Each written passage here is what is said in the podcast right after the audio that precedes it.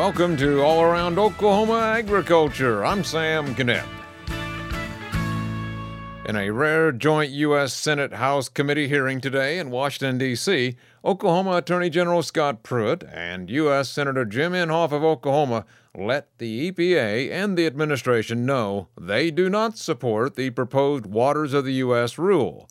After the hearing, which involved both the Senate Environment and Public Works Committee, chaired by Senator Inhofe, and the House Transportation and Infrastructure Committee, we talked with Senator Inhofe and A.G. Pruitt. First, Senator Inhofe. Well, first of all, you have a, it's very unusual to have a hearing uh, from both the House and the Senate. I can only remember one other one eight years ago, and uh, but it got the attention of everyone.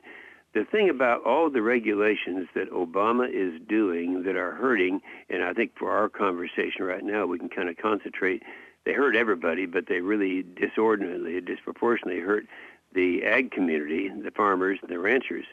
Uh, it, it's the one that most of the farmers and ranchers think of all the bad regulations. This is the one that hurts us most. But what we're experiencing in Oklahoma, Oklahoma is an arid state.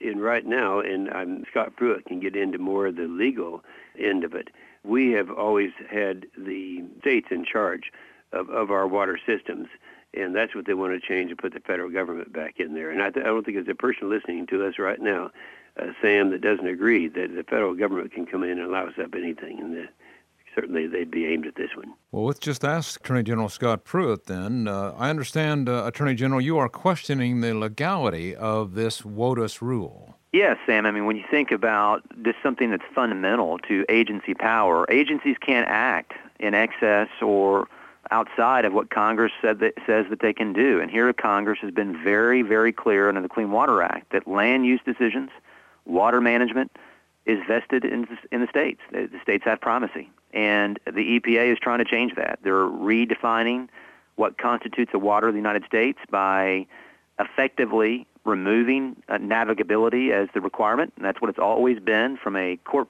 precedent as well as in the statute. And they're reducing that down to waters in Oklahoma and across the country that don't have navigability, that they aren't connected to interstate waters. And that's a problem. Uh, that's inconsistent with the authority they have. They're doing so for one reason, as the senator indicated. They want to be in the middle of decisions related to farming and ranching, oil and gas, development across the state of Oklahoma. They want permitting authority to slow those processes down, to stop those processes when they see fit. And that's a problem for every Oklahoman and every private property owner. Oklahoma Attorney General Scott Pruitt, he testified today before a joint hearing of the Senate Environment and Public Works Committee, chaired by U.S. Senator Jim Inhofe of Oklahoma, and the House Transportation and Infrastructure Committee.